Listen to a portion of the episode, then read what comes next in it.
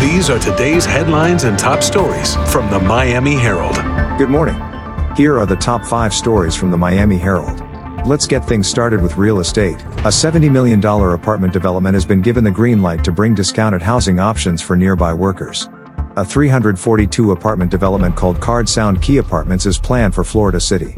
Most of the property sits vacant, except for the Last Chance Bar. The apartments will have a two-story clubhouse with a pool and gym. Rents for 68 of the apartments will be priced lower for local workers. In food news, the Michelin Guide can't get enough of Miami. The guide awarded stars to 10 local restaurants in 2022 for the first time. Now it has added 8 more Miami restaurants to its guide for 2023. They are Brasserie Laurel, Fiola Miami, Lido, Lion and the Rambler, Rosie's, Tambourine Room, The Gibson Room, and Walrus Rodeo. For more on where to eat around town, go to miami.com. In sports, the wait is over for Zach Thomas. The former Dolphins middle linebacker who led Miami's defense for over a decade has been elected to the Pro Football Hall of Fame class of 2023. He will be enshrined in Canton in August.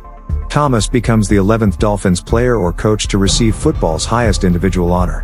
In the Florida Keys, an 8-foot python was captured slithering down the overseas highway.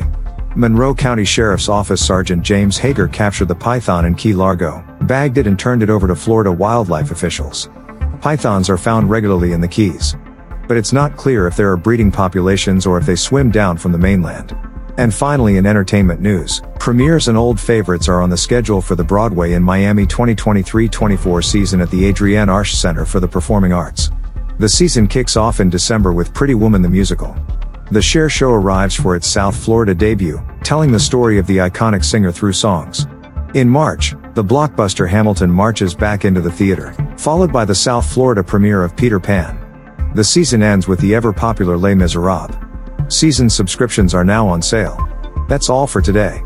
For more top stories and to subscribe, go to MiamiHerald.com and stay healthy. This has been today's headlines and top stories from the Miami Herald.